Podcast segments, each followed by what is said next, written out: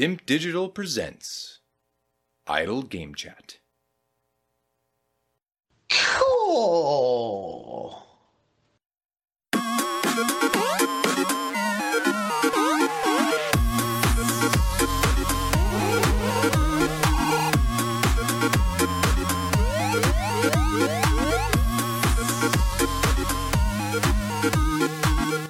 Alan Wake 2, Logan.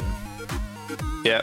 If I was to say to you that Alan Wake 2 is arriving this October, October the 17th, 2023, I said, what's the chance of you sitting down and playing this video game? What's the percentage you'd give me? Uh, 0.2. I like the fact that you didn't go completely flat zero. Left I never flat zero. I, I, I never, ever, ever just go never, ever. But, I mean, it, the chances are slim to none. Yeah. Like, you wouldn't want to bet on it. You're never getting that bet. But there is a chance in one life that it does happen. in So, a different timeline. Maybe it does, and that's where the the tiny minuscule percentage has got to come in. Well, we got some details from this when uh, Sony decided to show up and do a PlayStation showcase, which roundly criticised by most people as being too long and boring. I tend to agree with that. But there was some information that came out of this. We've got the Alan Wake 2 uh, release date coming later this year. However, it's the details within the FAQ that Remedy released that, that perked my interest. So they, they as, as usual, the game was announced a release date. A web page went up with all manner of frequently asked questions. And I wanted to pull is a that quote. normal? It is nowadays. FAQ? It Is seems it? to be. Well, because nothing's simple, is it? They're always fucking about with pre-orders and early access and this, that, and the other, and season passes and Hmm. skin. Like, there's always some bollocks that doesn't just make sense, you know, on a on a trailer. Um, but what they did confirm, which I thought was quite interesting, was that this is going to be a digital only release. And they cited a number of reasons. So I'm going to pluck the quotes out here. Yeah. So, for one, a large number of players have shifted to digital only, which I think is fair. I think we've gone Yeah. through the maths of this, and you know, when, when we did the European sales data, they they come up with that being the majority, and that seems to be over fifty percent now. Yeah. Uh, you can buy a Sony PlayStation Five without a disc drive, and a, and Microsoft's Xbox Series S is digital only console. So again. Sort of hammering that point home. There's people without disc drives out there now. It's not uncommon to release modern games as digital only. So it's not uncommon, common, but I don't think it's the norm yet for for Well, Triple I, I mean, what they're yeah, so that's what they're basically looking at, like a Pentiment or these like Yeah. more indie style games. You go, well, it's quid. common, Well. yeah, and you go, well, it is, but you don't be seeing God of War do that or like anything really that's coming from, as you say, a AAA publisher or developer. It's a that's a bit of an. I mean, it's not wrong. I don't think No. it's roundly wrong, but they've put themselves in a different pigeonhole there. Yes, they have. Uh, secondly, not releasing a disc helps keep the price of the game at fifty nine ninety nine. Or we got we got fifty nine ninety nine, fifty nine ninety nine, and forty nine ninety nine UK pounds, and the PC version at forty nine dollars and forty nine euros and forty quid. So I want to stop there because what they're basically trying to say is that not doing that disc means we can we can knock a tenner off. Well, actually, let's just be fair to it. Like it's a tenner, it's a tenner off in terms of dollars because it's sixty dollars instead of seventy dollars. Um, they're saying the UK price is going to be fifty UK pounds, which is twenty UK pounds off the PlayStation rate, and they're citing that not doing a disc version has helped with that. Now, we've all long said that why are digital games being charged the same price as a disc? Because you've got to come out and produce the disc and whatnot but hmm. very we've never seen well probably have and we just haven't seen it in our little sphere we operate in but very rarely do you see a publisher and a developer come out and say well we're doing this digital only and it's going to keep an extra $10 or 20 quid in your pocket. I mean, it's logical, but it's just not how the how the systems worked, is it? And it's not how the system works today. You, you don't get a hmm. discrepancy in retail versus digital prices, even though clearly it's cheaper for anyone to just drop a game on a, on a storefront. Yeah, I mean, Are they, normally fi- are they fibbing? don't necessarily think they're fibbing. Or are they being They too probably- honest and saying this is actually true and no one says it? Well, I think there's that. I mean, I, I don't know if they're being too honest. For whatever reason, they've gone. Don't really want to be doing this disc malarkey. Hmm. So how can we get away with it? And we'll Yeah. try and be for basically they're going, well, we're the good Samaritans of the world. It's like, well, it keeps the price point for that initial purchase lower, Hmm. but you don't get the chance to buy it a month later at discounted rates That's in a game or a good point. CEX. So I wouldn't say that that's wholly a, a, a good thing, and you obviously don't get a trade in on it then either. So No. Saying that you're friends of the show when what you're doing is removing the ability to trade in and removing the ability to buy a traded in game, Mm. are you really the good Samaritans? I mean, arguably for someone like me, right? If I wanted to play this, it's that I, I, I win because Yeah. if I wanted to play it day one, I can get it cheaper. It will still be in my library. I've got no intent of uh, of trading or buying a traded game, so I would win. But Yeah. there would be people that that don't like that. Um, and then you get the hardcore fans that go, "No, I want everything in a bit of plastic." It's like, well, why do I you? want to ruin the Uh, planet. um, just to have a bit of something there, so that when they're streaming, they've got all these games in the background or Yeah. whatever. I don't know. It's like people that buy books and go on Zoom calls, and they've got this whole bookshelf, behind them. Bookshelf. You think you ain't read all that? Then someone finds Mein Kampf and they look close and like, hang on, what's going on there? And then they have to explain that away. Which Yeah. I don't think there's anything inherently wrong with reading that, but the, obviously the assumption is that if you've got Educational, isn't it? well, I've not read it myself. Learn from those mistakes. I mean, you don't need to read a Um, book to know about that, though, do you? Well. Surely you that just know. it's there. Um, but we we digress as usual. Um, but yeah, I think I think it's uh, interesting, as you say. I think it's a, probably a bit of a watershed moment for, for what you consider a AAA game, just deciding not to do that. Um, yeah. Remedy are kind of.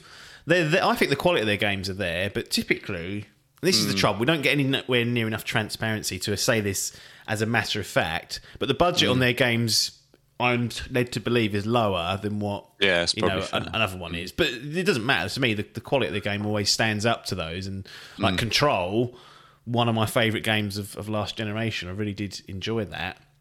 And um, yeah, I mean, for me, again, as a digital fiend now, this is, I'm thinking, well, this is good news 50, 50 UK pounds if I want it day one.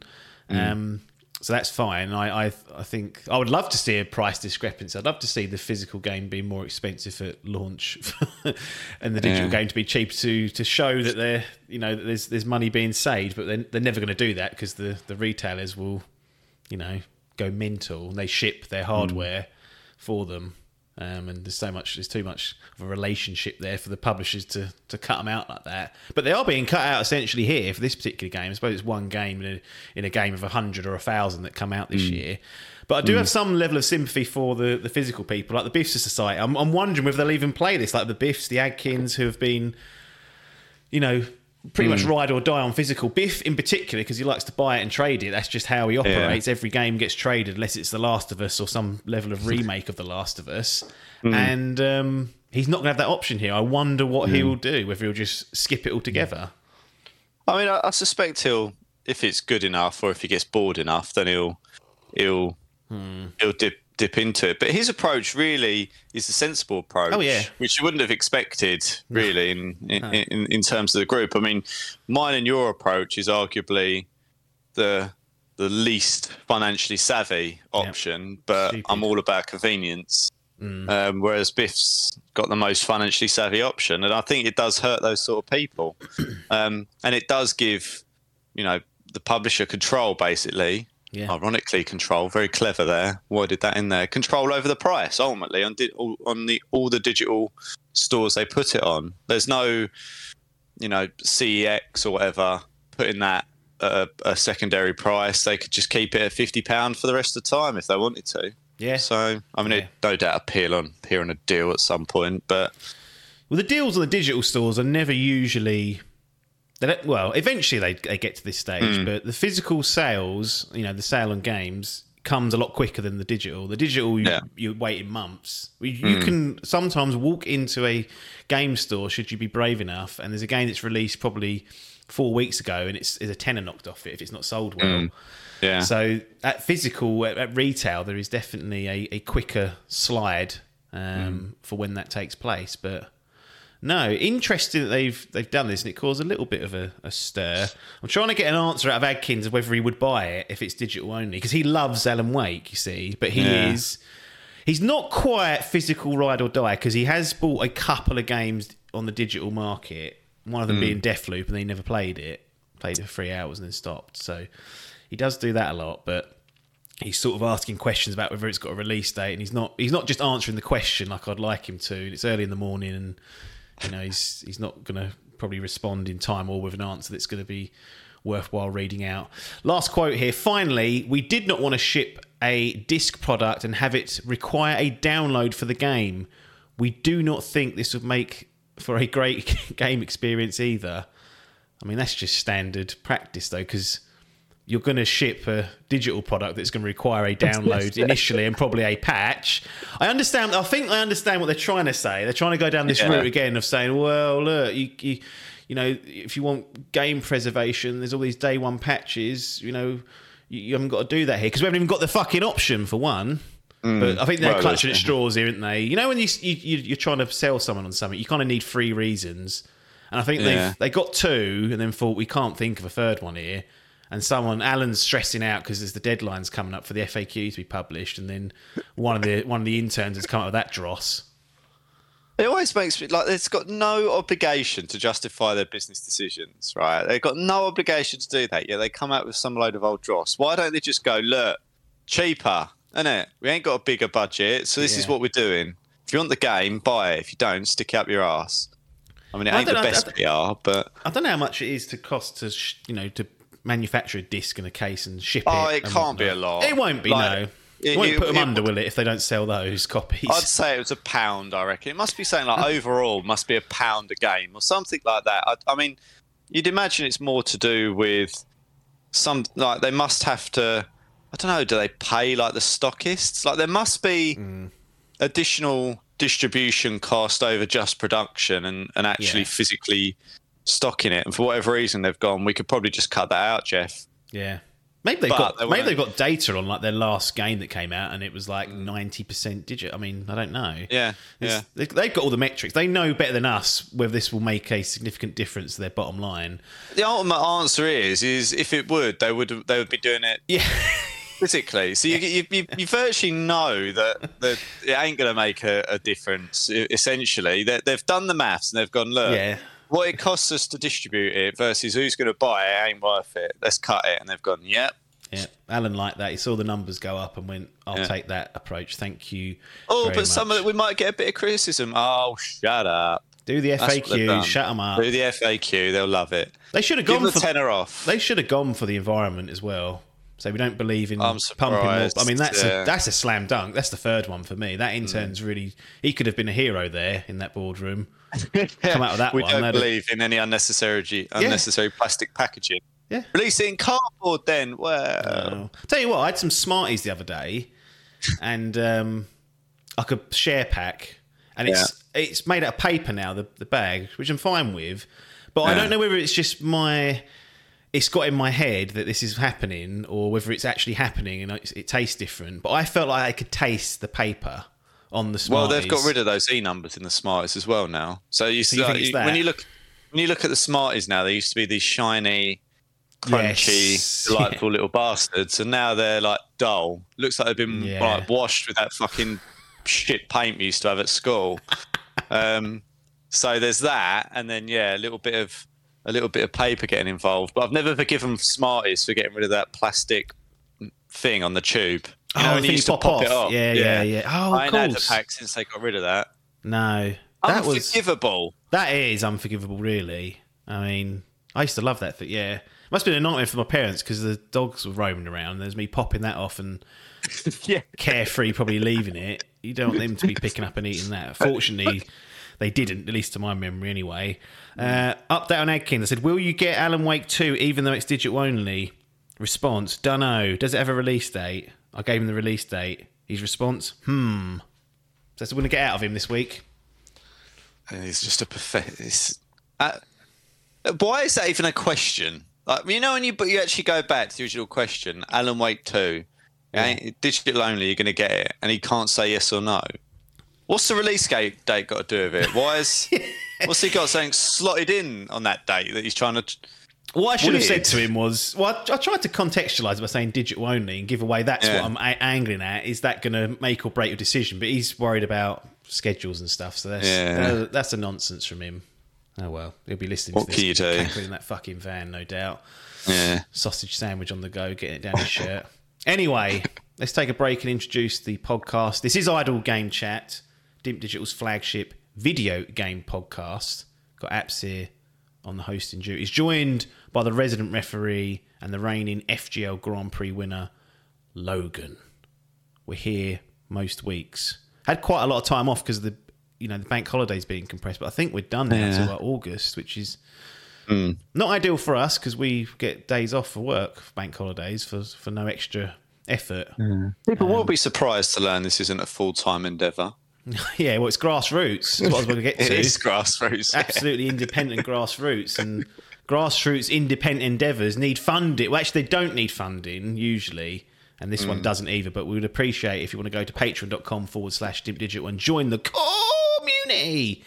Hashtag hand in pocket. Right, got some FGL updates. Yeah. Got a couple roaming in.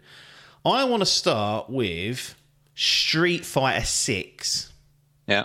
sitting on a 92 on Open Critic. Now, I, I like some Street Fighter. I'm never a big fighting game fan, mm. but I must say I was completely caught cold to see this getting a 92. I thought it'd be like mid 80s. Mm. But 107 reviews in, so a decent number here. Mm. Street Fighter 6, 92. Biff's got it in his Grand Prix team, so he's loving that. He's one game away from completing the 10, and he's, a, he's made a transfer to try and make that happen. But just quick thoughts on, on Street Fighter 6. I mean, you're not a fighting No. game fan. I don't I like to make to- assumptions, but No, no, no. I used to have them on um, on like the Mega Drive and things like. They were more commonplace. that's all they fucking had. They had that and fucking Mario and Sonic and everything else, really. Dross. Yeah, I mean, it's a completely fair assessment. It was. Um, so I played it a bit on there, and then when I got my PlayStation, I played a bit of Tekken. But I feel like the world moved on from fighting games, and I certainly did. I was like, well, what more can you do? Is, is Well, we where can get I a largely- 92 in 2023 somehow. Yeah, but this is what I mean. I don't. I, I, I don't know. I, I, don't, I gen- genuinely, when I see them, I'm like, they look better. You can do more funky stuff. Obviously, they're a lot slicker, but fundamentally, they're the same fucking game I was playing 25 years ago. Hmm. At its core, and I, I just surprised that these continue to. I mean, look. I, I mean, it's easy for me to sit here criticise them when I play God knows how many hours on spreadsheet simulator. So it's all got to be contextualised with self-awareness. But I just don't really understand them. I, I, I find it bizarre, and it's like to be getting roundly above a nine out of ten for a fighting game seems excessive. But there must be those people that are just like, this is a in this genre, oh, it's yeah. like as good as it gets, basically. This it's a similar. I'm not discrediting the scores. I think this just happens generally across the industry. But the, the, the easiest analog I can compare it to is something like a Dark Souls or a From Software game. Typically, they when the reviews come in, they'll go to people that have played those games previously that have enjoyed Yeah. those games. So you're not going to get a layman's view on on those games. I think it's the same with fighting games because they are highly complex. And to be honest, do you really mm. care about someone like me sitting there trying to bundle through that who does no idea what they're doing, has no real interest in learning the, the deep mechanics? I just want to get through a story mode and maybe have a couple of games online. I don't think Yeah. that's, that's useful to people. So I think this does go off to the the aficionados of the fighting game community, mm. and therefore something that's good in that space is likely to score well. And it's more it's more of a vacuum, isn't it? In that case, and I think that happens with a lot of mm. games. You know, I mean, are- is that wrong though? And I know Oh, we've no, yeah, discussed no. how to review games a lot, but it's like if you put a Resident Evil in front of me or like an Outlast and ask me to yeah, to review it, like I'm not going to give arguably a a a, a real. I mean, mm. I'd give my view on it, which would be I fucking hated it. Yeah. Like, but that's not reflective of someone that would usually enjoy that game. So Yeah. it's, but it does give you a bias, if you like, that you haven't got like an average Joe. no, Apology again, incredibly cle- clever use of Wow. wording there, an average Joe. Um, but I, sometimes with with some games, I would like that. Like I, I, I sometimes think about games that are normally outside my wheelhouse, like this. I think, could I pick up a fighting game now and try and play for a story, or would I be too shit and slow Yeah. to get anywhere near it? But and, Yeah. and the review will never give me that because arguably it's always going to be people that are that are into that stuff. So it's a fair point. Yeah, it's tricky. I mean, I've played through the Injustice story Hmm. campaigns. They were pretty good. Um, and then they had like a multiverses mode, which was basically you could play against the AI and unlock like new skins and armor, and there was like modifiers on the on the matches. So it might be that you take damage if you stand still or something. It's silly things like that. And it's all random and, and whatnot. That was that was okay for a Hmm. few hours. But I think we've. I, I don't know. I, I hear what you're saying. Like is there to should should we just have people that have no idea what they're saying but the other part of me is like at this stage you haven't figured out whether you like fighting games at all then hmm. you need to go to the doctors and get help because you must it ain't, ain't hard to suss out if you're going to like a good fighting game is it really Yeah. and, and people have biases towards certain characters like some hmm. people will only want to play mortal kombat because they love those characters same with tekken the same with street fighter 6 in this case and Yeah, yeah. we're never going to release ourselves from the shackle of, of bias, but I think it's time to just embrace the bias and Yeah. get these cards on the table so people know what the bias is. Yeah. It's not it's not an inherently bad thing. All humans are biased in some ways. People saying Spurs had a good season. So Who's saying that? I don't I don't think anyone said that actually. There'll be a couple maybe. I'd like to find them and then get their heads tested. Won't be Arsenal fans because they really slipped Nah. up towards the end. Anyway, so we've got some uh, blurbs and reviews to read. We've got David James, not the goalie. keeper. I don't think What's he doing? Branched out. Maybe it is. We got this covered. I've never heard of this firm before, but that's it. He's, he's given it three out of five stars. So this is on the lower end. We'll do one lower one. Mm, star system. I don't like it. Well, we go to Luke Hemming from Cubed if you want. He's got All seven right. out of ten. Okay, sorry, David. Stick to goalkeeping or art. I thought, actually, Yeah. he was on. There was a show that called Go Eight Bit that was on. I think it was on Challenge Yes, TV. Dave. He, yeah, he was. He was a guest on that one. So apparently, he does play some level of video game, but With those big old hands. Good lord. he's struggling, I think, with that. Anyway, Luke Hemming, 7 out of 10. Street Fighter 6, in its simplest form, remains a fantastic fun experience, retaining the same gameplay that has been tweaked and improved throughout the years to ensure it remains top of the pile.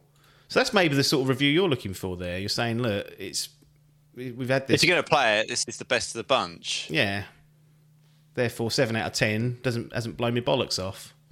That's probably. Is, is that more what you'd expect from a game like this? Like, yeah, best you can do. Seven out of ten. I don't know. Yeah, I've put you on the spot with that because that's a real tricky answer. just think I think it goes back to the genre question, doesn't it? It's like if you're if hmm. you're seen as a high performer in a specific genre, you're likely to score higher than a seven. The mean, the Because- average. Because we're assuming that people have this like big view of every game that comes out and they have this big spectrum. They're like, right, Yeah, that's this one. There's God of War. Hmm. There's Starfield. When it I don't think it. it- Yeah. I just think there's no way of doing that objectively. It has to, you know, you're always going to struggle with that. It might just be that- surely, and I'm just going to play devil's advocate slightly, when you put something as complex and as involved in every single way that God of War is up mm. against something like Street Fighter Six, mm. and you're saying that there's very little between them. Well, this is what it comes into an opinion, doesn't it? And a preference. Because someone mm. might play God of War and go, I, I don't care about any of the cutscenes. I don't think. No, no I like first person shooters. And then. Well, you- there are then- people that do that. Well, do you know what I mean? That's, it's, it's, I think it's just a preference thing. Like, there's no. I would agree. There's more moving mechanics probably in God of War, but but Street Fighter Six will have a lot of stuff under the hood in terms of balancing and whatnot. I mean, I don't know exactly what you're saying. Like, if you put the two side by side, there's clearly one that at least feels on the on the surface that has more complexity and more moving parts in it because it's a hmm. bigger, wider scope and whatnot. But hmm. if you're you know really good at one genre and nail it, I guess there's also praise to be had there. But that's why comparing the score sometimes gets people down rabbit holes because There's no hmm. fair. There's no fair comparison unless you physically set out the categories in which you have a game to be reviewed in and say these. Are, Yeah, we're, yeah, we're yeah. going to do online, for example. That's going to be a category. So God of War gets zero in that one, Mm. and then you just do an average of all the categories. That's the only way you could fairly do it. And even then, that doesn't reflect whether the game's really good or not. That just shows that a game's got more modes potentially. You're going down that rabbit hole where it's the jack of all trades. It's got online multiplayer. It's got single player. It's got customization, but it's all like quite Mm. average. But something like God of War doesn't have any online, so it gets a zero instead of a, you know, a Well, seven cool. Can you imagine? Oh, really fucking drills it. I don't know. Um, I don't know. It, I'm, I just, yeah. I mean, you you know, you can't outwardly go well because one game's more complicated. It it objectively makes it a better game. I just think it's an interesting thing to do to say, look, if you put these side by side, which you know, and they got similar-ish scores, what do you what do you sit there and say? Well, are they both? I mean, the answer is is they are both object subjectively. Yeah. they're both subjectively good games. Yep. But it just feels weird, doesn't it, when you look at the overall score? If you only ever play fighting games, Hmm. you'll be like, "Well, God of War's rubbish. The combat's weak as shit." Like, like you, you- Yeah, yeah, it- yeah. It's all, it's all it's all perspective. I think. And there's no analog to getting that correctly. Who we got here? Sean Smith. God is geek.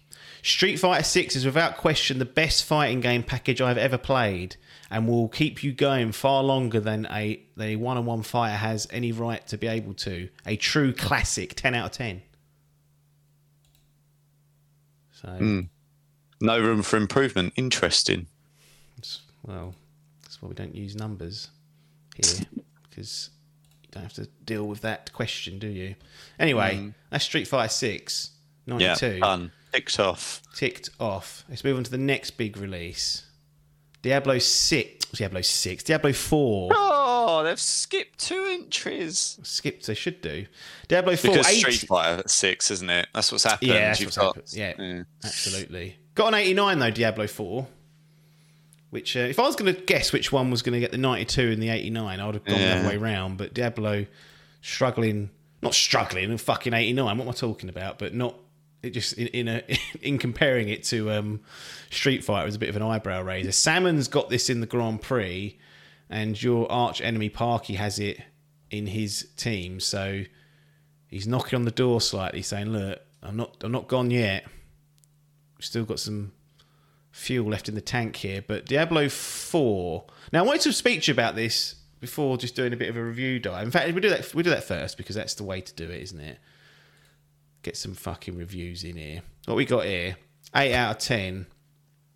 God Almighty. What is this? I'm going to skip that. Is this a good night? No, no, no. Get in here. Kazuma? Oh no, it's easy. Kazuma Hashimoto. So There we go. There we go. Uh, Diablo 4. It's not been translated though. It says so, and it's from. I can't do their outlet name. What's this? Silly, Siliconera. Never, no idea. Anyway, Diablo 4 features the compelling antagonist in Lilith, and while it tries to present more interesting ideas into the series by way of a story, it ends up retreading old ground in more ways than one. I mean, if it's Diablo, I mean that's par for the course. what it does. So that's literally a, retread sim. From my experience of playing Diablo 3, which we'll get into, it was asking us to redo the same thing again on a higher difficulty. And I was like, wait, Yeah. what? And how many difficulties are there? 15, huh? What? what, do- you mean? Anyway, it's going to the top one. Lauren Bergin from PC Gamers. PCGamesN. Diablo 4 embodies the essence of what makes Diablo so great, taking the best elements of its predecessors and sewing them together to create an ever-changing, ever-evolving chimera that can't wait that can't wait to play that I that we can't wait to play for years to come. So they're saying it's going to be years to come out of that. Anyway, it's got itself an 89. Now, usually this would be skipped over and say, look, Logan, when are you playing this one? And you'd say, I'm not. But you do have history of Diablo and Diablo 3 in particular with myself and Paper. Sunday morning sessions being born out of that game potentially. Is there any chance that this gets picked up in some way or another? Or was Diablo 3 such a bad experience for you that you walked away from it? Don't know whether we did that game right. I don't know. I think I, I from memory at the start, I did enjoy the. I, I did enjoy the mechanics and how it all worked. And then as we got into it, I just found myself button bashing. Hmm. I think, and I recall it becoming a bit of a slog. And we had to get through it, and we got through it, and thought, right, where do we go next? It's like, right, off you go again. Yeah. And I was like, what? Uh, so I'm a bit wary that if we didn't like the loop, that what's the point in ultimately doing that again? Um, but I never say never. I feel like there was something there, but ultimately I don't know if it suits us. I think is where I, I, I landed up with it. Um, so I wouldn't say I'm never going to pick it up. I think if we all landed at the right spot and felt like it deserved another go, I'd be there for it. But yeah. I don't know if I'd be knocking on your door to do it, if that makes sense. No, I think I'm in a similar boat. I've kind of like, I mean, it's, I don't know. I just when we played for that third one, it was it was okay, but I just don't think it suited what I enjoy at all. Yeah. and, and uh, you're, I think you're right in saying we played it wrong, but I mean, Is that why am our I, fault? why I am I know. not being told? Yeah. Why is the game I- not suggesting things to me? Like it was, it was a bit of a, it was a weird game to me in the way it was kind of set up and structured. In that, Yeah. you know, the expectation was to kind of go back through on higher difficulties. But actually, I think having played more of a Destiny type game, you know, and that's a lot of replaying sections is. to get loot. I mean, that's really, I think, the heart of it to a certain extent, and that's but the what. I, core gameplay has to make you want to do that. Like, you have to enjoy the core gameplay enough to go. and arguably, you look at WoW and all these types of games. A lot of them are about like grinding loot and Mm. grinding missions. I don't think that aspect's uncommon, but I just find that top-down style crawler Mm. just a bit mind-numbing. it well, yeah, that, yeah, but that may have been because it was too easy for us. Is it literally? I don't know because it, it, it, the mo- it just was chucks more to. That's all they tend to do is just chuck bigger, harder to, and you just find yourself just uh, do. And um, that is what a lot of games do. It's not something specific necessarily to to Diablo, but you know, you just sit there and you think, the, like, I'm just, I'm not. How much am I really doing here? Like with Destiny, you pick your guns, you can pick your class, you can choose what subclasses To you do use that here, you've got a some sort of tactic around how doing how to take someone Weapons. down and a pattern and everything. There's just it's just fucking chaos. I found in Diablo. Like there's no.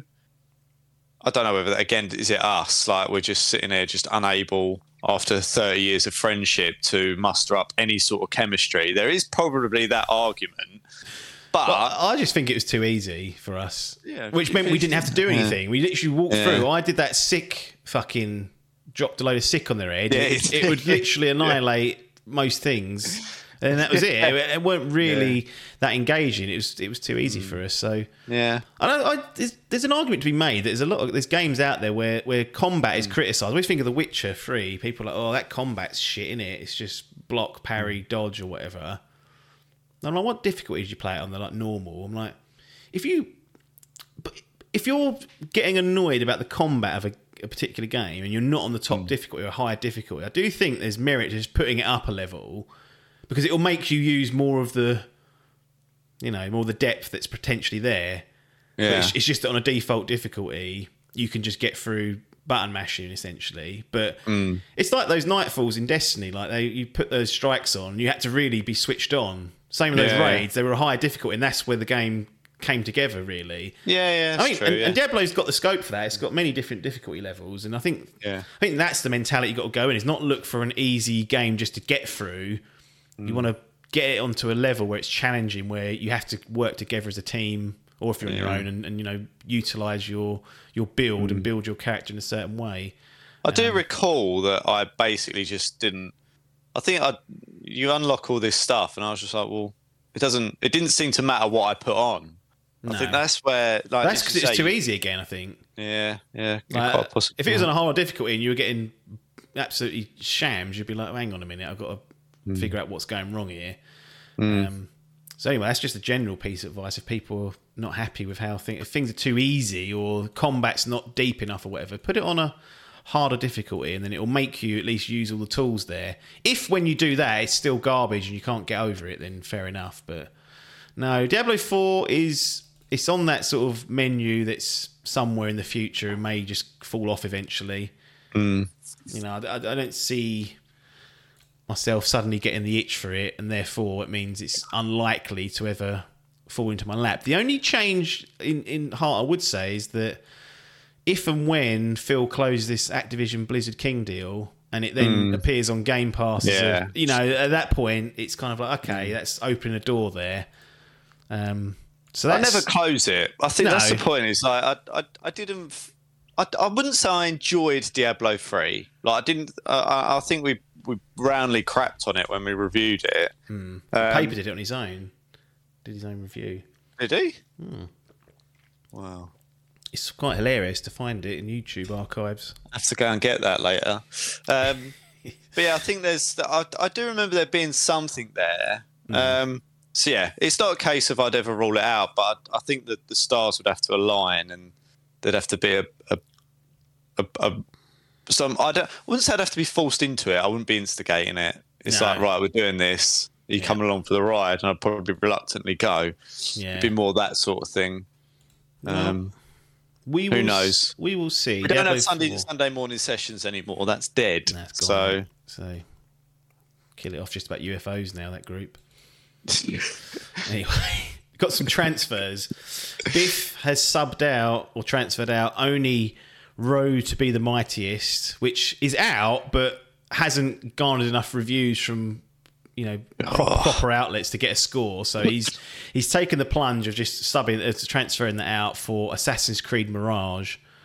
Which is due later on this year, saying it's going to go back to the old Assassin's Creed assassination style, no more Viking combat to it. So we'll see how that pans out. After the most successful one to date, they're going back to the drawing board. You've got Yeah. to query it. Well, that's true. I'm surprised. I am surprised. I'm kind of thankful because I think I was getting tired of that formula.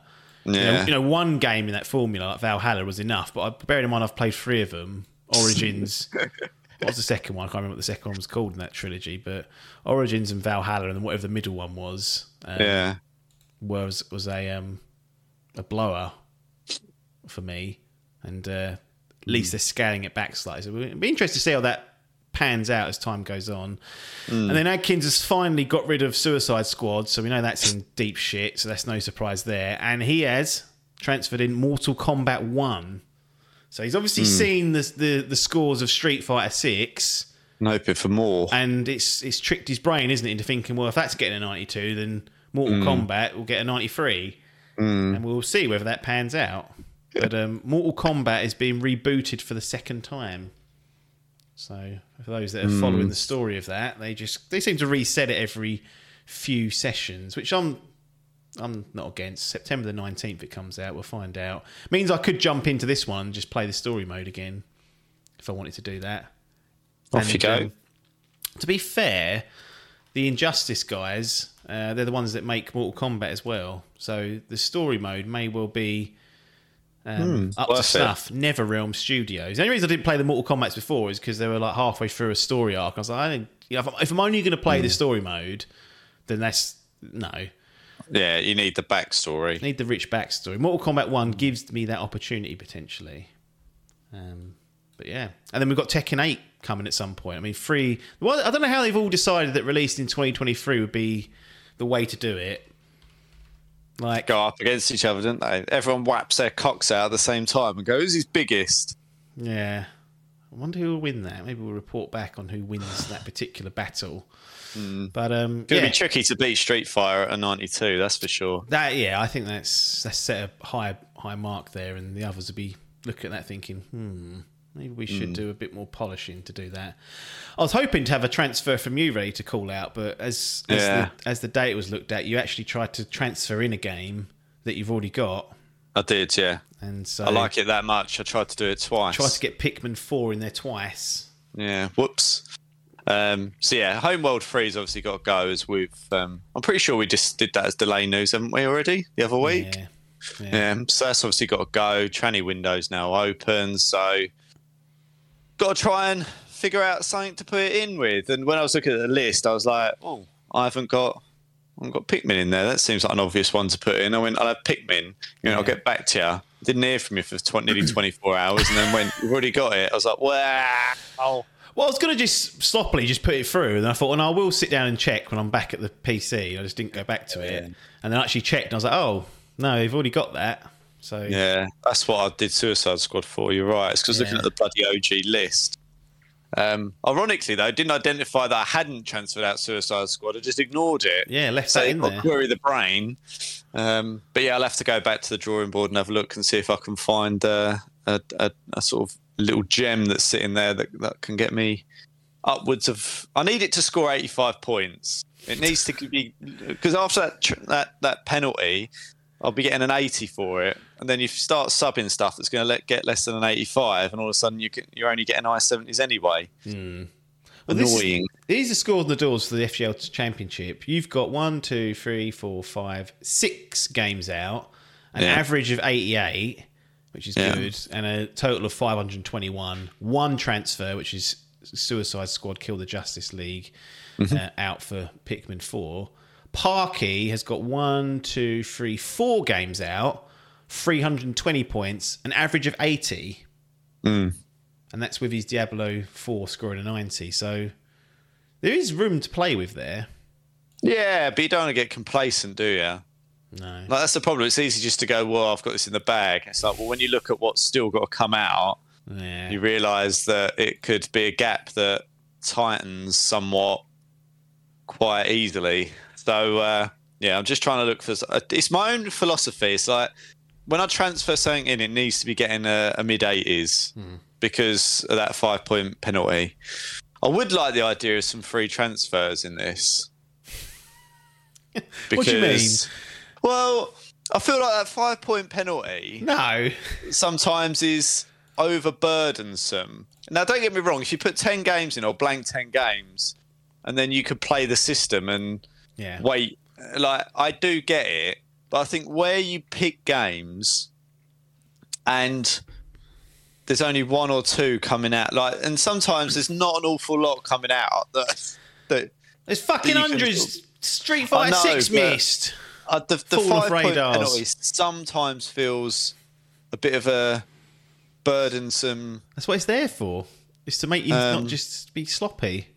Yeah, I know. I, I- I guess uh, even if it was a case of, um, like if you re- if you put a game in your draft that hasn't got a release date, Yeah. well, then you you know you're risking it. If there's a game that's got a release date, say it's got a release date locked in middle of the year, and then they go, no, Yep. we're chucking it. Like then I think you just feel like, well, what Got- do we do here then? Got to look at these developers and what their track record's like. Are they delivering on time first time? Most of them, most of them aren't. And you just got to deal with it. It's the same for everyone. That's the way I look at it. Yeah, it, no, it is. Yeah, it just it it just feels at times like you get penalised for saying that's out of your outside your control, and you go, well, now I've got to try and scrabble around for something that's gonna. Most of your list is Try and outside your gap. control. Six of the games come from those morons. yeah, yeah, I know. Yeah, but you did, then it's out of their control, and you pick them, pick your moron. So there is an element of control where you go, well, I've got the, I've got to find the best of the worst here. Yeah. Um, no, I mean, look, it, it's. It, I get what you're saying. It works. I understand why it's there. But sometimes when you're just trying to then figure out something to put in, you're pretty much never going to get from a sub Mm. like plus eighty. Like you're always going to be scrambling around to try and find something that after that penalty you're going to get low eighties for, and it's tricky. Low A's is fine. That'll, that'll win you most leagues, I reckon. Consistently across the board. But It Yeah. would do. I hear you, but it's not changing. You're going to be. It's going to be. I might even I'll keep increase. It, lobbying. I'll keep. Maybe I'll increase it to ten points. Really put the pressure on people. That would fucking hurt. That is too much. Yeah, it has to be a, a balance between it. And There has to be something there to stop people just chucking it, like GTA Six people Yeah, put on this year. Yeah, I And know. I, then- I, I get why it's there. I, I- you know, it, it makes people go. We can't just blank and then just put stuff in Put two. the middle of the year. Yeah, At um, least so you- I get it. At least you didn't end up with Lord of the Rings Gollum, a thirty-nine. I did put in a list. I think it wasn't this year's list. It's it la- was yeah, last, last year, a couple of people had it. So Um, even then, when I put it in there, I was like, "This looks like shit," but I'm Yeah. going to put it in here anyway. And uh, well, you'd expect a I was right 60, that. 70, and it got a it got a forty. It's like Well, I mean, it, it really did look bad though. Metro It Game re- Central, one out of ten. That's mad, isn't it? That is Oh, dear. mad. I mean, who wants to play as Gollum? Anyway, we're not going to talk about Gollum. It's it's a awfully reviewed game, and uh, you know everyone's everyone would have seen that. Right, let's close out the podcast. We're going to take off here, and I'm going to be back with Mr. Biff to talk about Star Wars Jedi Survivor. Here we so go. he's played through that. He's completed it. He's going to drop his opinion with all the technical issues that he may or may not have encountered, plus obviously the gameplay elements of what he did and didn't enjoy. So we'll be returning for that. Logan will be departing and uh, probably be back on our next edition. But we will see you on the other side.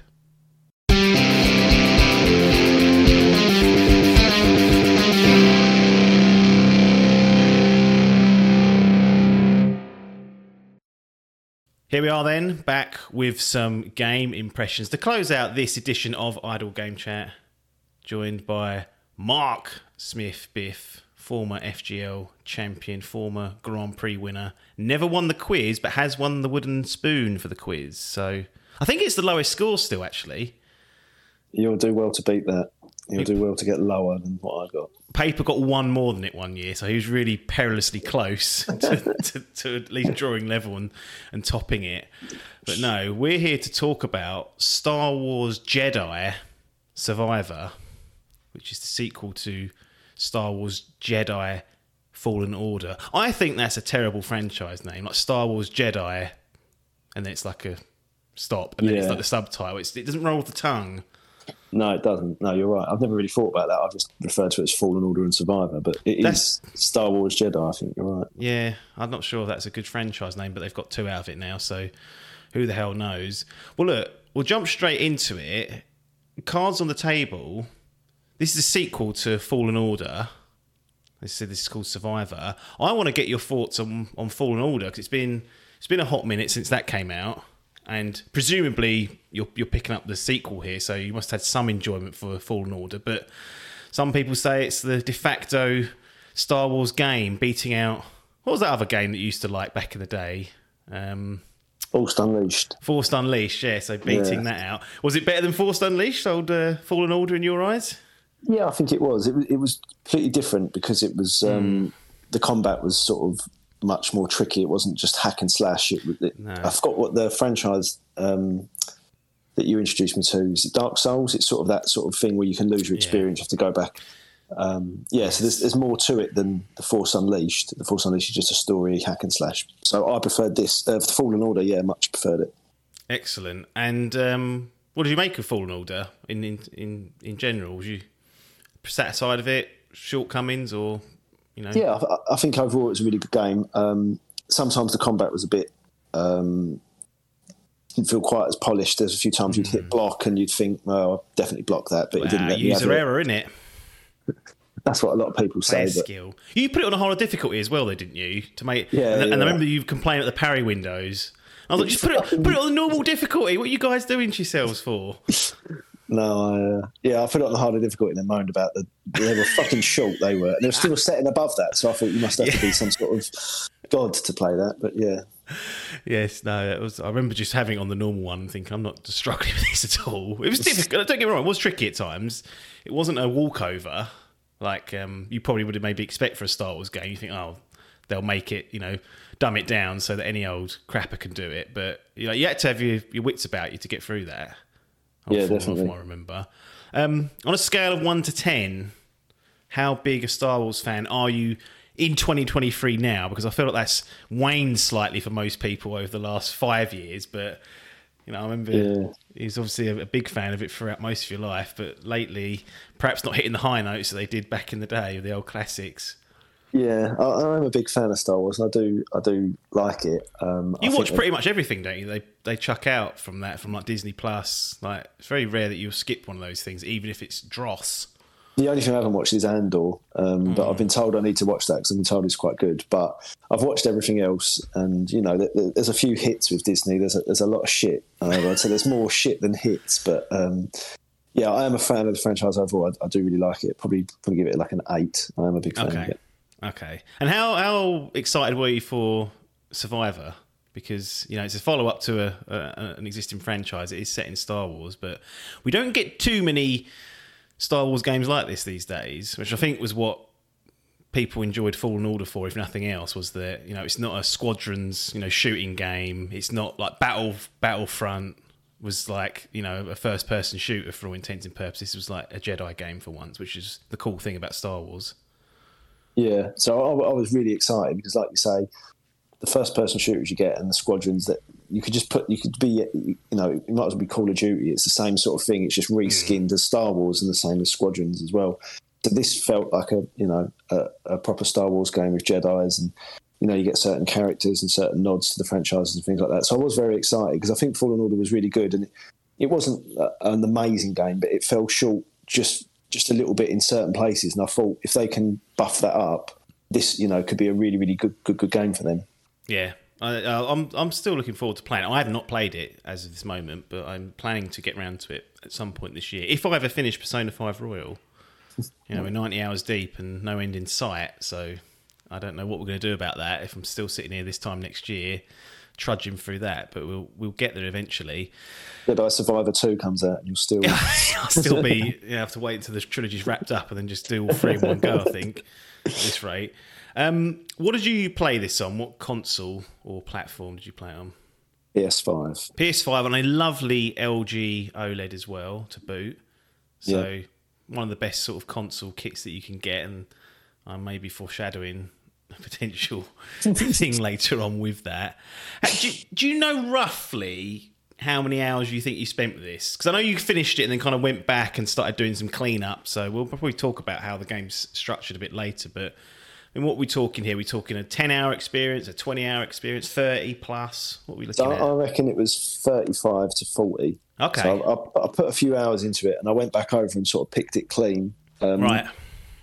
Not 100% did it, um, and I'll explain why a bit Okay. later when we get into the grugs of it. But yeah, About 35 plus hours. 35 and a bit hours, I reckon.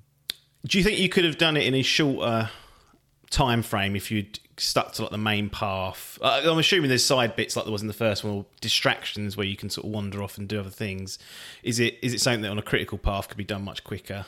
Yeah, I reckon you could probably do it in 20 hours. Okay, still meaty maybe. though, not like yeah, a it's, it's still it's a big game. You know, still good. Again, I put it on a, a slightly harder difficulty, so it made it harder, and I died a lot more times. I don't know why I do that, but yeah, I do. But yeah, I've done it again.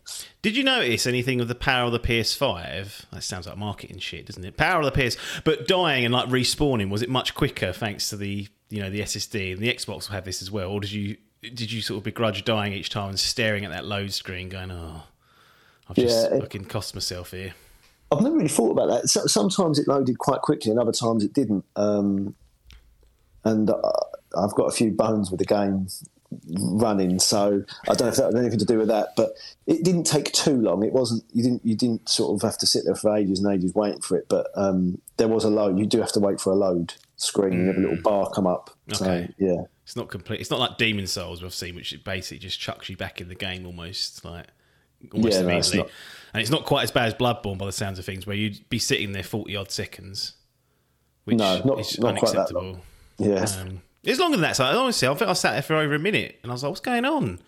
Like you're already fuming because you've just died. Like the last sliver of health on bloody Blood-starved Beast or whatever, you couldn't kill it on the fifteenth time, and you're stuck staring at that bloody screen of loading. But sounds like a lot of the issues around that has been resolved mostly with these SSDs. Let's get into just a bit of the narrative and the setup for this. So this is a direct sequel taking place after Fallen Order. Um, what's the basic kind of setup for this title? Because I actually can't remember fuck all from Fallen Order. I was just thinking about this earlier, and I was like, I don't remember what happened. All I remember is those Wookiees looking like they've had a real hard weekend and looking like. Have they improved the Wookiees? Are they in the? Are they in this? I don't remember seeing a Wookiee, if I'm honest. I think I think they just killed them off. Do you think they looked at it but we can't get them right, so we're not even going to include them this time? yeah, basically, yeah. I don't, I don't, think, I don't, I don't remember seeing a Wookiee, if I'm honest. well, fair enough. Well, they, they, maybe they just didn't bother them. But in terms of story, what are we looking at here in terms of a, of a setup here? You're still taking the role of Cal, I assume. Yeah. The red-headed um, Jedi. Yeah, so at the end of it, there's, there's like a little gang of them on the Mantis, and they, they're going to set out and do a task. I think they're going to collect um, bits that show them where the old Jedi's are from what okay. from Jedi survivors, I think. Um, but when you get to the game, the, the sort of the, the, gang's all split up. Cal's out on his own, um, and he's still looking for information. And it, it, sort of things escalate from there, and he has to go and visit old friends from the first game, sort of thing. And it, okay. the story kicks on from there, basically. And does it deliver a a satisfying or a good narrative for you? You know, we've had the likes of heavy hitters like God of War coming down the pipe, and obviously The Last of Us parts one and two. What sort of level are we looking at here for a narrative experience? Um, I mean, I wouldn't go as far as God of War, Last of Us one or two, um, but it's a, it's a, a, good story. It's a, sort of a good concept, especially if you're sort of you know the Star Wars story and things like that. Um, so yeah, it is good. It's better than average, but not as good okay. as the the triple A's, I'd say. Excellent. Well, that's what I wanted to know on that. I just need to know if you thought it was good and um, you know what sort of level we're looking at, so we can move on. Here's the big one. I'm just going to get it out of the way immediately. Technical proficiency, presentation, and performance. Well, I know this because we were speaking, and you were comp- you and Adkins both. This is this is the thing. This is obviously anecdotal. Perhaps your PS5s are both buggered in some way, but I don't think it is. But the pair of you throughout the playthrough, and Adkins hasn't even finished it. I think he got fed up of it and went on to Zelda, and he's like, at least this thing works. But we both had heavy complaints around the technical performance of Jedi Survivor. Now, talk me through it all. Is there any? First of all, is there anything? Is there any redeeming factors of this? Is it? Is at a base level? Does the game look like a PS5 game? Does it run? Well, you know, I've already given away one of the things I know you complained about in terms of running. But is there anything positive? Because I've got a feeling this is going to be quite lopsided in on the other way. Yeah. So it's fucking trash. It's, it is absolute garbage. Um, every now and again, as a still image, if you're not moving at all, you think pause oh, the game. If you, yeah, it looks quite good. Um, they've still not managed to get hair right even though that you know they've, let, they've left the Wookiees out, the hair's still Cal's isn't too bad, but there's a few characters and you look at it and you think, "Fuck, what is that on your yeah. head?" Um, so yeah, but it, it, it's not ready. It's not even close to being ready. It, it shouldn't have been released. It's so bad. Wow. Probably one of the worst looking PS5. Think, well, no, the worst looking PS5 game I've played, without a shadow of a doubt. It, yeah. And this was delayed a month as well. So well, fuck knows what it was like before that. Then no, that's what I always think when stuff like this happens. So let's just go through some basics. Did you suffer any like hard crashes where you're playing the game, it just completely shits out, and you lose progress and have to go back to an earlier save, restart the console, or restart the game? Is that? Are we talking yeah. that? Okay, how many roughly? Are we talking handful? Over ten. Whoa! In a, in a, in a thirty hour, thirty five hour playthrough over ten Jesus. times. Yeah, that's, that's not good. And the way in which the game is set up and structured, do you, can you lose a lot of progress? Did you ever get to a point where you lost like over 10 minutes or something like that? Or did it ever happen during like a boss battle and you're in like the last phase and it shits out? Or did you did you kind of get away, did they get away with it from that perspective slightly? To be honest, uh, every time I'd done it, I was just sort. Every time it crashed, luckily for me, it was uh, I was just wandering around, yeah. so I wasn't doing anything of any worth. A couple of times you'd find like collectibles, and then you'd go back when it crashed, and you'd be like, right, I've not, I've got to go and collect those collectibles again. But it wasn't anything. Luckily, just through luck, it wasn't anything major for me. I didn't lose like 15, 20 minutes of actual story gameplay or anything like that. It was just always just wandering around. Bloody hell! And um, so it's got hard crash over ten. That's just that's pretty that's probably the worst. I think speaking to someone for a long time that someone's come coming with that level of of data it, there. It, it, crashed back to back four times. Just I started it, crashed, started it, crashed, and it, I, I just turned the whole thing off, the whole console at the back, turned it back on, and then that managed to sort it. But it crashed four times back to back. Like within ten seconds of seeing Cal, it crashed again. Did you ever think is my PS5 broken here? Like, was I you? did, I did think that because I thought there's no way a game can perform this bad in 2023. It can't be. It, and I've not had anything. I mean, I reckon I've never had more than a hard crash maybe twice in any game, Yeah. and I don't think. yeah, it, it, to have as many as I had was ridiculous. it's rare for a game to come out. uh, And not being funny, as- as we record this, it's sitting on an 84 on OpenCritic, which doesn't tell a story of something that crashes 10 times. I mean, you could say the reviews maybe they didn't experience the crashes, but I know for a fact Adkins has had it as well. Like, it seemed like every time there was an update, it was potluck whether it made the game better or worse in terms of stability. And um, I'm this is this is completely disappointing when you guys were talking about this and to, to kind of hear it from the horse's mouth now. Hard crashing is the, the worst of all the sins in my view because it just completely ruptures your flow, doesn't it? And your Yeah. your play for you. I bet sometimes you thought, fuck it, I'll just go and do something else today. Yeah, and it, it, defeats the object of why you're doing it because you just play games to chill out and relax, and you end up getting annoyed at it. You think, "Fucking hell, why am I doing this?" Like, oh, What about frame rates? Now I know you're not a big frame rate sort of hog, but Yeah. know, do you do you normally put things on performance mode? Is there a performance mode or a fidelity mode to choose from? Is that all? there is a there is a performance mode, and I see. This is the thing is this is where I'm going to show how thick and how much I know about it. But I put it on performance mode, Mm. And I don't know if that gives you more frame rate or less frame rate. It should give you more frame rate. It should make the games faster, but looks Right, okay. look like a PS3 game.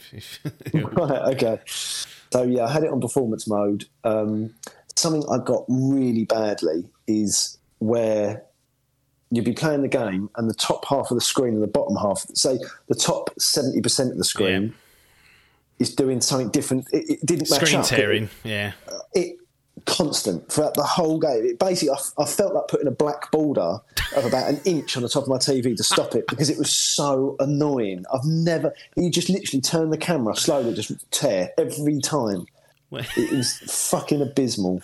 When when they released the Evil Within, they had black bars like that uh, from the top and bottom of the game. I wonder if they had screen tearing and they just thought, "Fuck it, we're just gonna we're gonna claim it's a cinematic choice and an, an, and an atmospheric choice and just put these black bars up at the top or bottom." Um, so screen tearing's there as well when you're moving around. And then what would you say on the frame rate side? Did it feel at least feel smooth, or was that still noticeable with drops and Yeah, it definitely it had drops, and uh, especially I remember when the first time I played it when there was. Um, it, it, the first patch they released did help it. It definitely did. But I remember fighting about like there was about ten different characters, and it, it just it just couldn't keep up. It was just like it was it was absolutely insane. Um, yeah, and there's something else that happened when I first opened the game up. When you first start the game, it was like it, the whole screen was black, and I could hear them talking, and I could see the outlines of them talking in the video, and I was like, "What the fuck's going on? Is this is this like a cinematic thing? Is this meant to look like like you know how Logan had that noir? It was yeah, like black and white. I thought, is this the, Yeah. is this the setting? Because this is my introduction to the game. And I googled it, and it was like, oh no, you have to change the HDR. I think jo- uh, Hall found it for me, funny enough. Yeah. And he sent it to me, I had to change all the HDR settings, put everything up to its maximum brightness on my PS5, just to watch it. I couldn't even see it. I couldn't make out who was who. I saw a faint outline of them, and I've played every game with those settings, but for some, it just wouldn't accept those settings. And it's only recently I've managed to. They've sort of put a patch out to change that. yeah. But that, like, literally, the introduction to the game was just black. it, it- was oh, t- terrible. Did you ever find out? Did they ever write in like what the why it was like that? Like, did you know people that were putting the help guides together? They say there was a reason. it was just HDR just not configured properly, or is it? I'm, I'm not 100%, but it, it basically, the video Hall 70 said that basically um, the only way you could have HDR on was to change these settings on your PS5, not on the game, on the on your actual PS5. Oh, okay, to calibrate it from that end. Yeah, yeah, that was the mm. only way to sort of get round it and have it in HDR. So that's what I had to do. you swapped it back now. Yeah, I had to text. I texted you the other day saying I need to get it back now because I fucking turned it on my retinas and it got blown out of my head. It was so bright. Any other issue? I mean, this is just unbelievable in many aspects. Any other issues to report on. We've got we've got hard crashes, we've got screen tearing, we've got frame rates dropping out, and then we've got this weird color palette that doesn't that didn't configure correctly to your HDR settings. Anything else just to top off this miserable section of the of the review? So there was one. There's like a, a scene where you have a boss fight, and then um, it's only happened once, but the scene where the boss fight, quite like an intense, quite a big part of the game. You know, you, you're finding out something quite major, and then I looked and I, he, like Cal was talking to someone, and there was nobody there. And then I was like, "What the fuck?" And then I could hear someone talking back to him, but again, no one there. And then as you look up, I could see the persons who I just thought his feet were stuck in the ceiling, and they were just wiggling like that. And it's just like a major. It's like I don't know, God of War Ragnarok and Andrea. Uh, what's his fucking son's Atreus. name? Atreus is talking, and it's like a major. You know, it was a really pinnacle moment in the game, and I've just got someone's fucking feet dangling around in the ceiling. it, it, was so bad. And yeah, that apart from that, they're, they're, the that was the worst thing I had. But there's no other issues apart from those massive six issues or five issues. Is there any redeeming qualities to it from a presentation or a performance perspective? Do they get anything right? No. there's there's another thing as well that you get without spoiling the game. You have to you can go round on animals and yeah, sort, yeah, a mount, then, yeah, yeah, a mount basically. And uh, one of them you'll see if you play it. it oh, it looks fucking awful. It looks like a worse than the Wookiees. I don't know. It's not that bad, but it's pretty bad when you see the way they move. You should best it's mount. A, should best mount a, Mook, a Wookiee. That would be the ultimate. Fucking hell. So, not a happy home life on the technical front for Star Wars Jedi Survivor. That's yeah, I mean it's eye opening really. And yeah, so like I said, Adkins is, was playing this alongside you for most of it, and I think he got maybe halfway and then sacked it off to play Zelda, like he often does. But he had similar complaints as well. He had issues and crashes, and every day he would say new update, and it crashed as soon as I loaded it up, and I was like, Jesus Christ, this is like pretty bad at this point. Yeah, like, it goes goes past like the the usual sort of scruffiness that you're seeing in, in a release, and. um how much did this ruin the game for you? Like, I know we'll get to the, like, the overall thoughts, but these these issues that you encountered, how badly did it affect your enjoyment of this? I mean, uh, it did. It did affect it. It definitely did. But it's also testament to the game of how mm. good a game it is that okay. I persevered through it. So if it was like a you know, an average game, and I'd just fucked it off and then come back to it in six months. But I was enjoying it so much, and it was, you know, I really did enjoy it that much that I sort of persevered for it, even, you know, the tearing and the fucking crashes and the, you know, the just the, everything.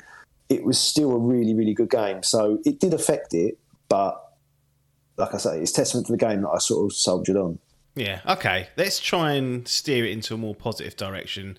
How? What? Is this game open world? Or is it linear, or is it more like hub based, where you sort of visit planets and have a little bit of agency over what you do? Because um, I'm not. I, I've, I've, it's it looks like it's been expanded from the first one. I don't know if that's true or not, but what's the sort of general kind of structure that you as a player get, and what agency are you given on how you conduct Cal's, you know, his uh, his investigations throughout the world? basically, different worlds equate to different things. Really, so it's sort of different games. So okay, some of the planets are quite linear, where they've got quite a. So there's only one way you can sort of follow. Yeah. The main planet is one called Koboh, and that's massive. It's huge, and that is really open world. You can do whatever you want. To okay. Sort of just wander around, doing you know whenever, wherever, as soon as you land on the planet. Um, but to access certain areas, you need to unlock certain abilities, and to do that, you have to follow the story. So gotcha. it's quite it's quite good. So, but Koboh is very. I mean, they're all open world to an extent, but Koboh is the main one where you can really wander around and sort of do what you want, and it's massive. It's absolutely huge, like yeah. bigger than all the other planets combined. I'd, I'd say. Oh, it's, wow. it's really, really, really big, Koboh. So that's the main event. Can you accidentally stumble into places where you shouldn't be and get like wiped out by strong enemies, or has it yeah. got some protection? Oh no, so, all right. So you can. Yeah, yeah. You just yeah, you can just get battered. yeah, uh, uh, that happened. Would you describe this as an action game, or any other way to describe it? Is it an out and out kind of action game, or is it more adventuring? And what I mean by adventuring, more like puzzles and climbing around and things like that, or is it mostly combat and you know. It is mostly combat and action. There is certain aspects to it. Um, like there's, there's like uh, I forgot what they're called now, but they're basically temples that are created by the Jedi's, and you go in them, and they've got puzzles in them. And you have to figure it out. It's sort of you know lateral thinking and moving blocks and sort of Tomb Raider esque sort of little challenges. But that's quite a sm- small part of it. Um, but yeah, it's mainly action and combat sort of thing. I would say. What's the basic loop of the game? Yeah, if you was to, I assume you keep returning to this big planet time and time again as as you go on the main path, and then maybe unlock a new ability or whatnot, and you can explore other areas of other planets. What? How did you? What was your sort of general loop of playing the game? Was you was there side quests that you'd get yourself snarled up in? Would you clear down all the optional stuff, or was you jumping through the the main campaign and just chugging that along as best you could? So yeah, I've sort of done a bit of a mixture of both. So the campaign leads you to unlock certain things, and then when you unlock certain things, you think, actually, I'm just going to go and wander around and see what else I can see in this in Koboh now, Yeah. um, because I've unlocked a new ability. What can I go and see? Um, and then there are, and then that unlocks side quests. Something that's really uh, quite cool is that there's a bar in Koboh, and as you progress through the story, you can unlock characters, and those characters go back to the bar and unlock certain things in the bar. So there's like a garden that, Yeah. and you can plant seeds in it and there's um, like a hologram fighting game and there's a fish tank and you unlock f- different fish and it, it, it sort of it progresses quite nicely you, you can follow the story and just not even touch that if you wanted to but there's you know there, there's lots to keep you busy and um, yeah like i say i sort of done the quest and when i'd unlock a new ability or a new sort of gadget that would help me explore Koboh i would just go back to Koboh then go back to the story once i'd sort of rinsed that and then Yeah. that's the sort of way i've done it And um, in terms of one of the things that I found irritating from Fallen Order was navigation and the map in particular was just, I mean, it was unbearably difficult to use to figure out where I needed to go. And in particular, when I was unlocking new areas or going back to places I'd revisited, it was always felt like a pain in the ass to get around because the, the navigation and the map were just just weren't helpful. How was that in this game? Because it sounds like there's a lot to explore off the beaten path and lots of optional stuff to do. Does it make does the game make it easier for you to to do that? And is the is the map well signposted? And is, you, is there waypoints and things to help you out, or can that be a bit of a pig still? it's not perfect. It's a lot better. It's a lot, lot better. The map is much easier to read. It's much easier to navigate, and it's not as.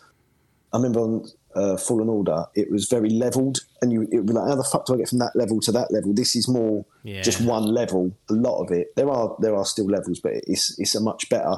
The only thing is, I don't know why they don't do this. You just drop a waypoint on a map, and then Yeah. it just gives you an arrow. Like, I I don't understand why that wasn't part of it. Um, yeah, they, they so it's not it's much better, but it's not perfect. It's still a bit of aggro. Like that, the waypoint would make everything so much easier. If you could just drop a pin, that would make it a lot easier.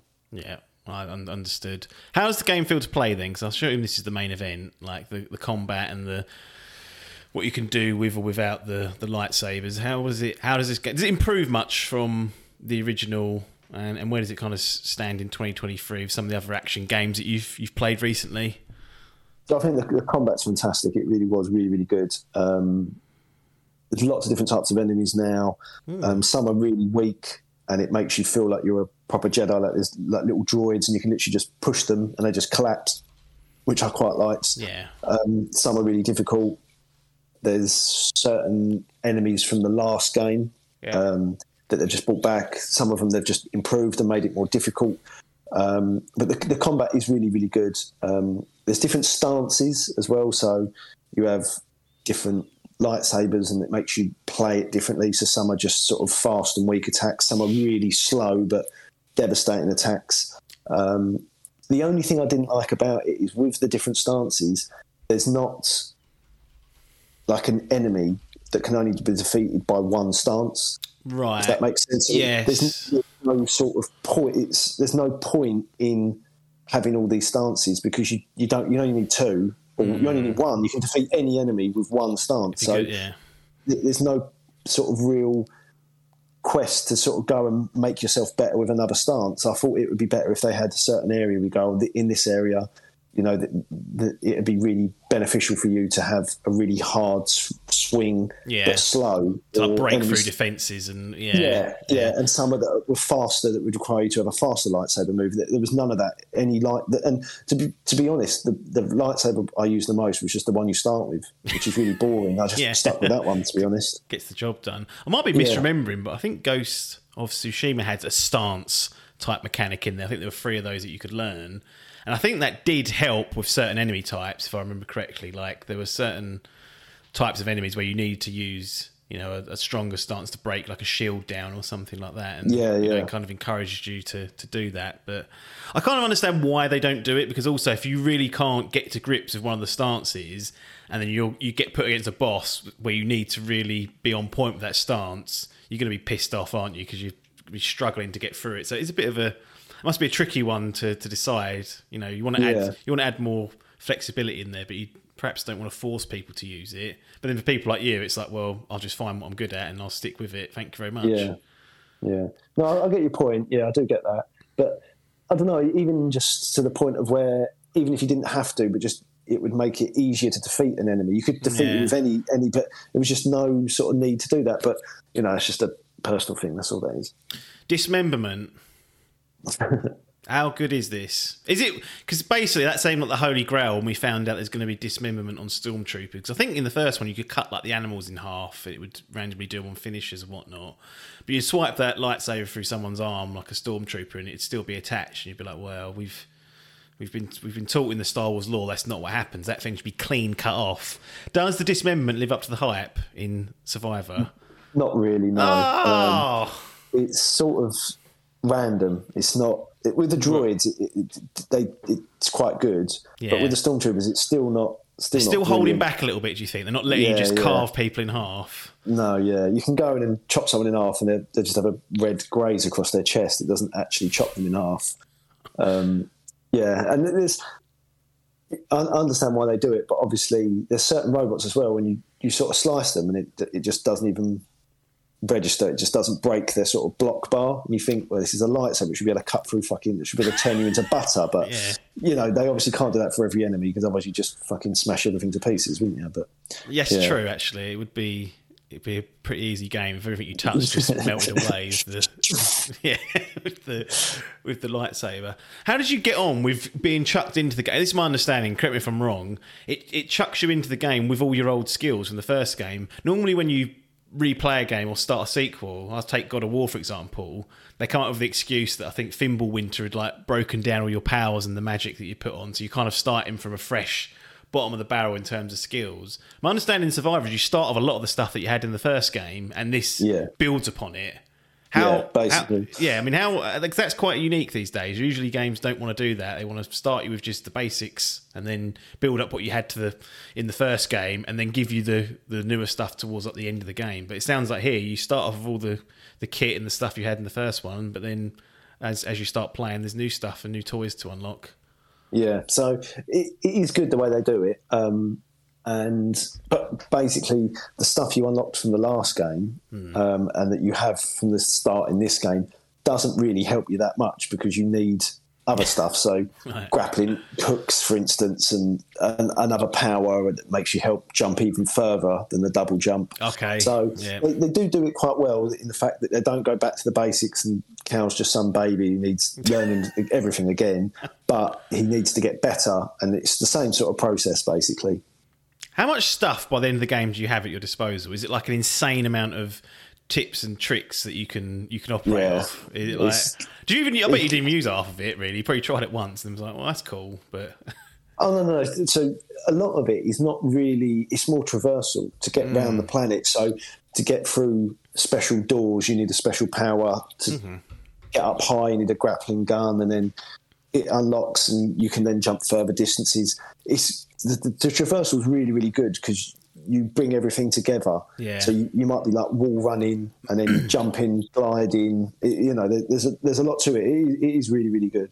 when you hit a place where you can't get through, say it's a big gap that you can't jump with your double jump, you fall down a hole and die. Does it mark it on the map as a as a blocked path, or do you have to mentally remember? Oh, when I get my next power that I think will unlock that, I've got to remember to come back here, or will it put like a little marker there to say your progression's blocked at this time, so you can You have to remember it basically. So basically, it just puts a red wall up Ah, and it says, you know, this is locked. And I think when you unlock the power, I'm not 100%, so I need to double check this, but I think when you unlock the power, when you check the map again, it should go green to show you now that you can actually go through that where you couldn't before. I'm pretty sure it does that. Pretty sure. nice. Anything else on how the game plays and the combat or the powers or the skills that you unlock? Anything positive or negative that you wanted to mention? Um, not really. There's there's a like a, a bit of a throwaway thing now where you get perks and you can unlock little bits that sort of help you in the game slightly. Well, little didn't go- buffs, like little ten percent, like yes. yeah. if you throw the lightsaber, the damage is better if you have this buff, and just little bits like that. It was pretty uh, pretty wishy washy, to be honest. Um, again, you still have the skill system where you can upgrade. You learn different moves with different lightsabers, and then you have force powers, and you can unlock a better health bar. And you know, BD one has the stims that they'll give you more health Oh, and things like that. BD one.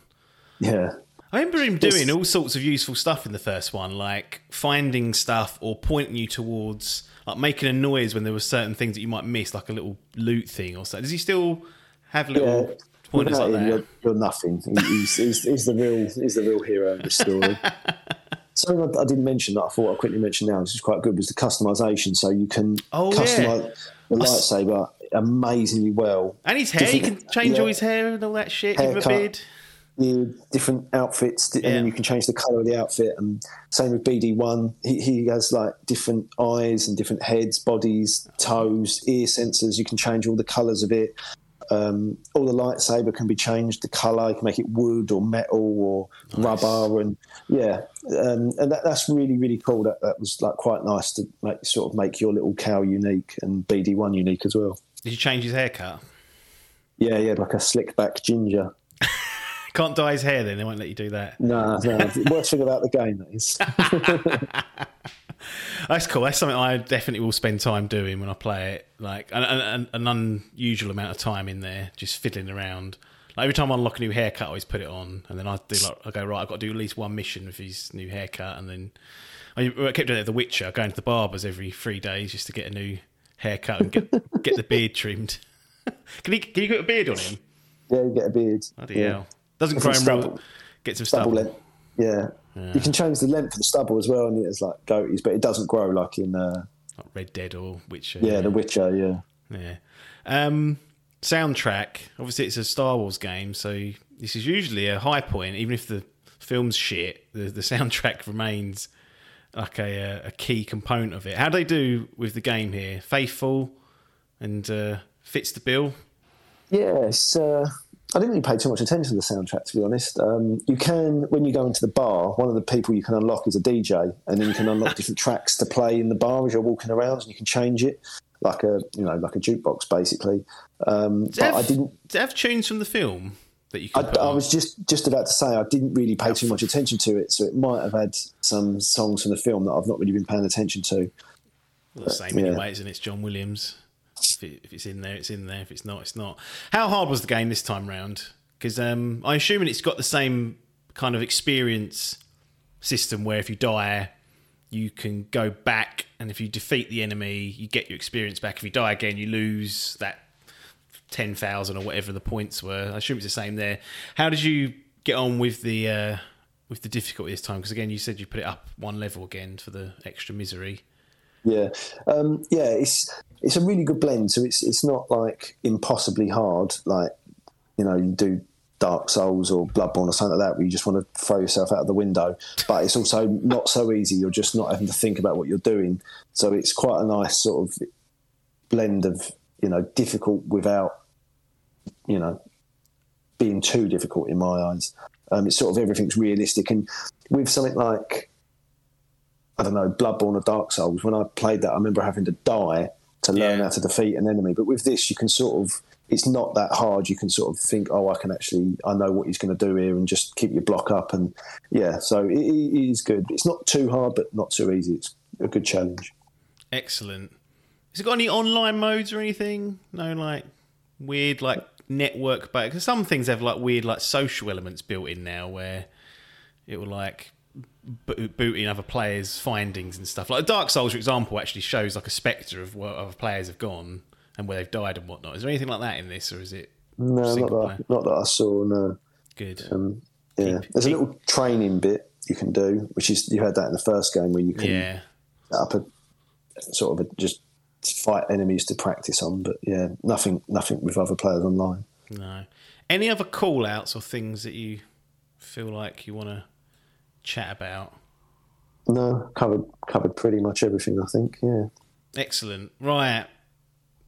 The podcast of two halves, it seems. Technically deficient, but under the hood, a well designed and uh, enjoyable game to play. The all important question is does it earn itself a place in the digital gaming gallery? Keeping in mind, you know, you're putting your name to this. Yeah. It'll say Biff underneath it if you decide to do it. This is big pressure now. I, would say it does. Um, like I say, it's a quality game. I really, really enjoyed it. It's probably the one of the best games I've played since sort of God of War, Last of Us. It's Okay. and if they've if they could have sort of sorted the technical side of it out and the you know the visual side of it out, it genuinely would have been you know right up there with them. As it's really, really good game. Um, I've got a feeling if you play it in six months' time to a year, once they've sorted this shit out, you'll go, you know, that was amazing. Right. Um, so yeah, I would put I would put it in there, but there should be a little caveat that says give it six months from release. No caveats available. No caveat. so- Well, if someone someone walks in there twelve months afterwards, they probably won't know any difference. They'll be like, "Yeah, that's that's correct." But um, that's interesting advice. Don't don't play it. Just I mean, it's, we're talking like what two months after it's come out almost. Yeah, it's still Yeah. still tearing, still loads of problems like that with it. Six foot, yeah, it's bizarre, absolutely bizarre. Anyway, you can um, advertise it or reward it or reward it with a platinum, gold, silver, or bronze. Where does Star Wars Jedi Survivor go in the gallery for you? Um, ah, see, it's hard because if it was good, if it was if, it was, If it was they'd good. sorted it out, if they'd have sorted it out, it would be sort of touching a platinum. I, I, I'm going to go silver. Right. Once they've sorted it, it will be a gold, I think. But Okay. very close, very close to a platinum. If you like Star Wars, you know you could give it a platinum, I suppose. But Well, if you don't like Star Wars, is there anything there for anyone? yeah, yeah. If you don't like Star Wars, you've got no interest in it. It still still be a good game. I, I think gold would be gold would be good, but at the moment, as it is silver, Yeah, that's all you can do. It's always a snapshot in time. So until they sort those issues um, regularly, it's always going to struggle a little bit. But that's interesting. Star Wars Jedi Survivor earns itself a silver. Goes into Biff's personal exhibition in the gaming gallery. I think that's going to be it, mate. So good job. Back again. Trying to become a regular, it seems. Don't get paid for this. Logan don't get paid for it. Adkins don't. Although we did give you some new earphones. yeah, exactly. So perks of the job. Exactly. Don't lose them. I won't. Well, I know what that household's like. Things go missing, get left out, and then gets put in the bin and whatnot, and that'll be the end of it. Oh, I'll keep them safe. Don't worry. Seventeen quid, hey? Should be twenty Well, quid. Amazon were doing a little offer, so got them cheaper. But people will have noticed the increased sound quality because even you said when you listened to it back, you were disgusted with it. The But when you last said about it, I was like, oh, you're a bit of a perfectionist. But when I played it, I thought, fucking hell, that is bad. that sounded well ropey. So hopefully this sounds a bit better. It does sound better. Absolutely. Anyway, I'll let you go and I'll let the audience go. As usual, if you've made it this far, thanks for listening. But nothing more for us to say here other than thanks for your time and ta